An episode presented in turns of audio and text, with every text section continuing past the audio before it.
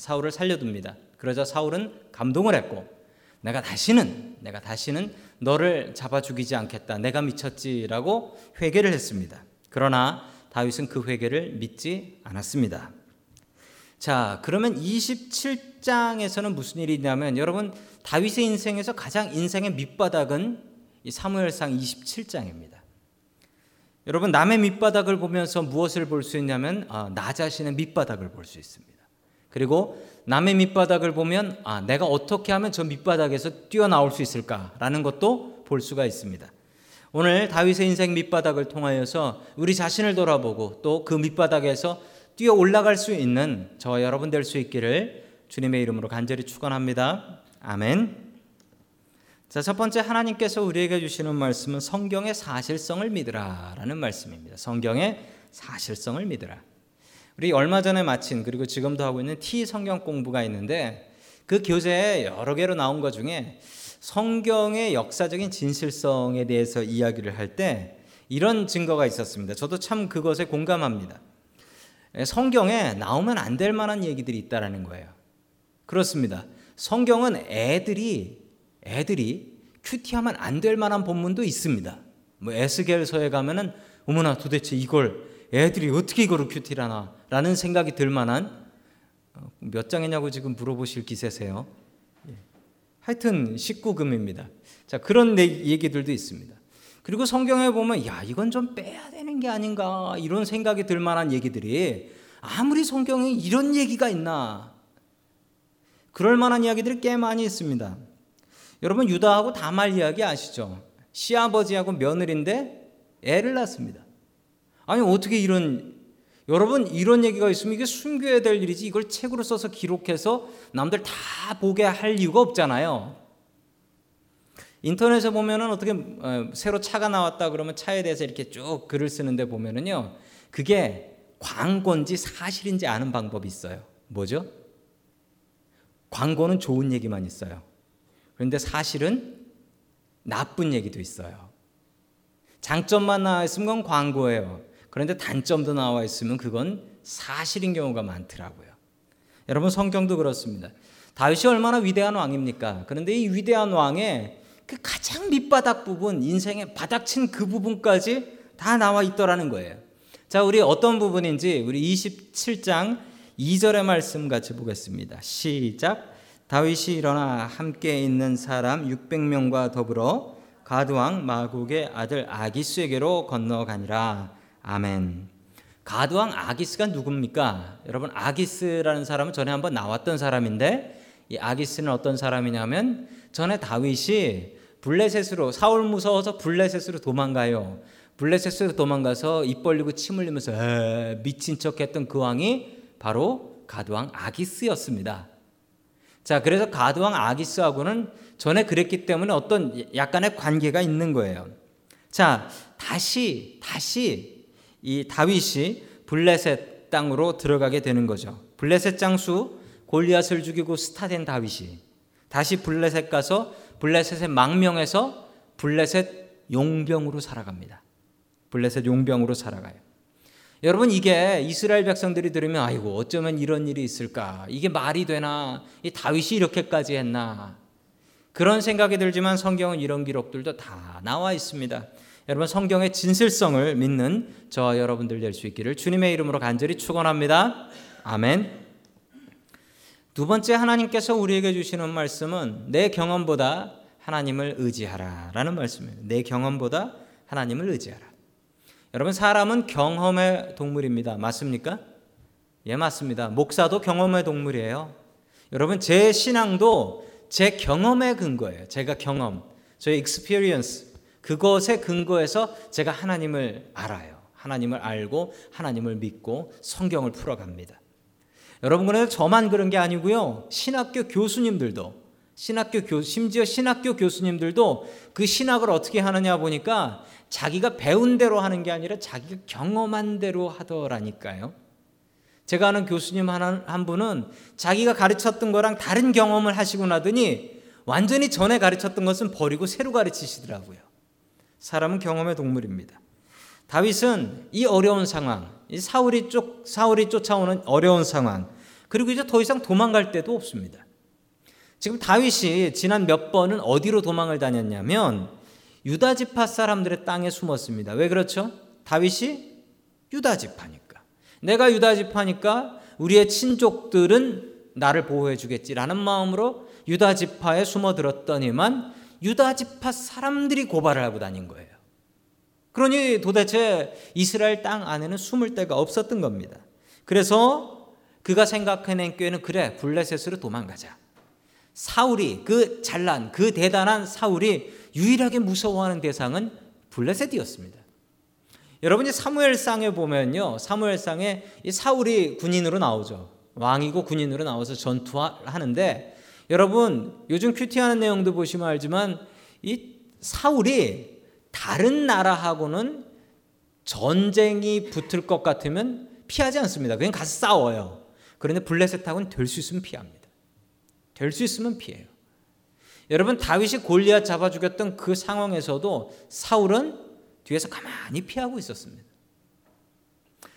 그만큼 골, 어, 블레셋은 대단한 나라였기 때문입니다. 자, 계속해서 우리 3절의 말씀 같이 봅니다. 시작. 다윗과 그의 사람들이 저마다 가족을 거느리고 가드에서 아기스와 동거하였는데 다윗이 그 두 아내 이스라엘 여자 아히노암과 나발의 아내였던 갈멜 여자 아비가일과 함께 하였더니 아멘. 자, 아내가 둘이 있었습니다. 아내 둘을 데리고 가죠. 그런데 이렇게 다윗이 블레셋으로 도망갈 수밖에 없었던 이유가 있습니다. 어떤 이유냐면 여러분 다윗이 자기 혼자 혹은 자기와 부하들이라면 뭐 이스라엘 땅 안에서 사울을 피해서 도망 다닐 수가 있었을 겁니다.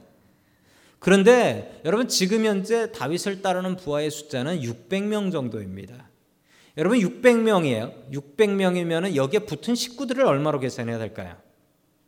옛날에는 여러분 4인 가족도 잘 없었어요. 자, 4인 가족만 잡아도 4, 6에 얼마? 예, 24. 너무 어려운 걸 여쭤봤나요? 4, 6에 24인데. 죄송합니다. 46에 24, 2,400명 정도. 미니멈, 여러분 그러면 한 3,000명 넘었다. 3, 4,000명 갔다는 거예요. 거기에 임산부와 노약자 있었겠죠? 애들 있었겠죠? 여러분 그러면 그 사람들을 데리고 어떻게 도망 다닙니까? 도망 다닐 방법이 없죠. 그래서 다윗이 택했던 게 블레셋에 가서 살자. 사울이 블레셋은 무서워하니까 거기로 도망가면 못 쫓아오겠지. 이 마음을 품었던 겁니다. 여러분 일리 있죠?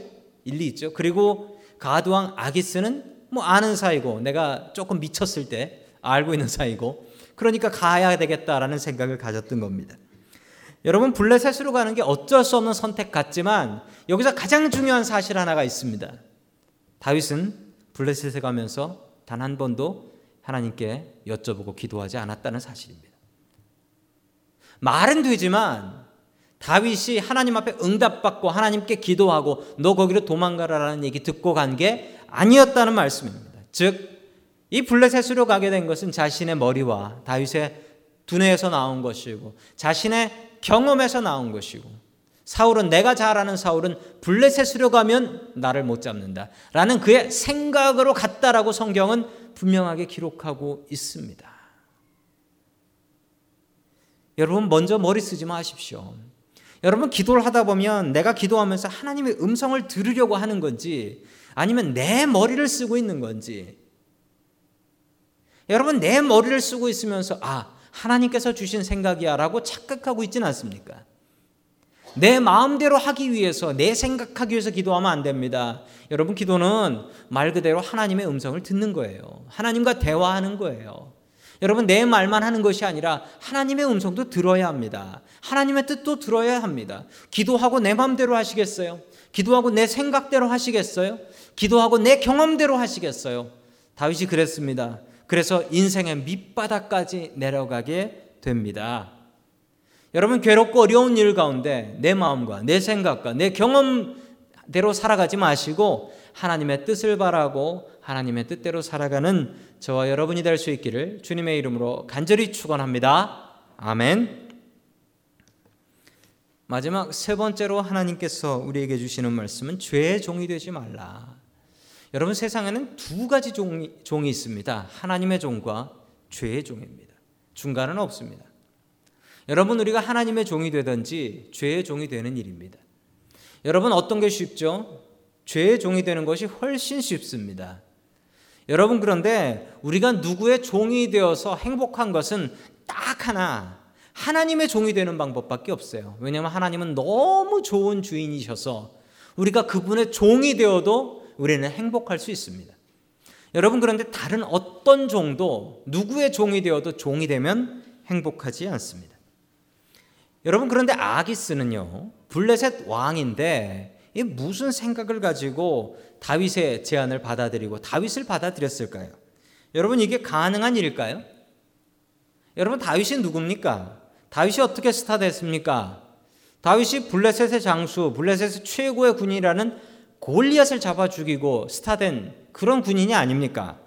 게다가 다윗은 전투에 나가면은 사울은 천천을 죽이고 다윗은 만만을 죽였네. 뭐 이런 노래도 있었지 않습니까? 여러분 그런데 어떻게 제정신이라면 어떻게 제정신이라면 아기스가 이 다윗을 받아들일 수 있을까요? 여러분 이게 말이 됩니다. 왜 말이 되냐면 당시에는 용병 제도라는 게 있었기 때문입니다. 용병. 여러분 용병이 축구 야구에서만 나오는 게 아닙니다. 원래 용병은 이럴 때 나오는 겁니다. 전쟁에서 다른 군인을 사오는 거죠. 계약을 맺는 거죠. 오늘 성경 말씀에 보면 아기스와 다윗이 계약 맺는 게 보입니다. 어, 저를 좋게 보신다면 제가 여기 살 곳을 주시면 제가 당신을 위해서 싸우겠습니다. 라는 거죠. 여러분 그리고 아기스가 이런 결정을 내리는 게 당연한 것이 다윗이 혼자 미쳐가지고 날뛰어서 블레셋 사람들을 잡아 죽였으면 이건 블레셋의 원수입니다. 그런데 여러분 다윗보다 더 큰 원수가 있죠? 가장 큰 블레셋의 원수는 누굽니까? 사울이죠. 사울. 다윗은 사울이 시켜서 한 사울의 부하 아닙니까? 부하가 뭔 죄가 있습니까? 왕이 잘못하는 거지. 자, 그런 생각으로 아기스는 야, 내가 사울을 잡아야 되는데 사울을 잡을 만큼 강력한 군인은 다윗이다. 이 다윗을 내부하로 삼으면 사울을 잡을 수 있겠다라는 생각이 드는 거죠. 그래서 아기스는 이 다윗을 낼름 잡습니다. 다윗과 계약을 맺어서 너와 나와 용병의 계약을 맺자. 내가 너에게 시글락이라는 성읍을 주겠다. 그러니 너희 군인 600명과 가족들은 거기서 정착을 해라. 라고 딜을 맺게 되는 거죠. 그런데 여러분이 시글락이라는 성은 이 유대 남부 지방에 있는 성인데 여기에 블레셋 사람들도 몇 살지도 않아요. 좋은 데도 아니고. 그리고 항상 문제가 됐던 건 몇 살지도 않는데 수비대를 둘 수가 없는 거예요. 그럼 밑에 있는 나라들이 쳐들어와요. 이 골칫덩어리란 말이에요. 그러자 이 아기스는 시글락이라는 성읍을 주고 그리고 거기를 니들이 살면서 지켜라. 뭐 난 믿을 게 없다. 그러자 실제로 그 뒤에 보면 아말렉 군인들이 시글락을 침략해요. 이게 실제로 그 지역에서 있었던 일들입니다. 여러분 누구에게나 슬럼프는 있습니다. 슬럼프가 있는데 다윗이 슬럼프에 빠졌을 때 나타난 증상이 있어요. 몇 가지냐면 하나님과 상의하지 않는다. 아까 보셨잖아요. 블레셋에 내려갈 때 하나님과 상의했습니까? 안 해요.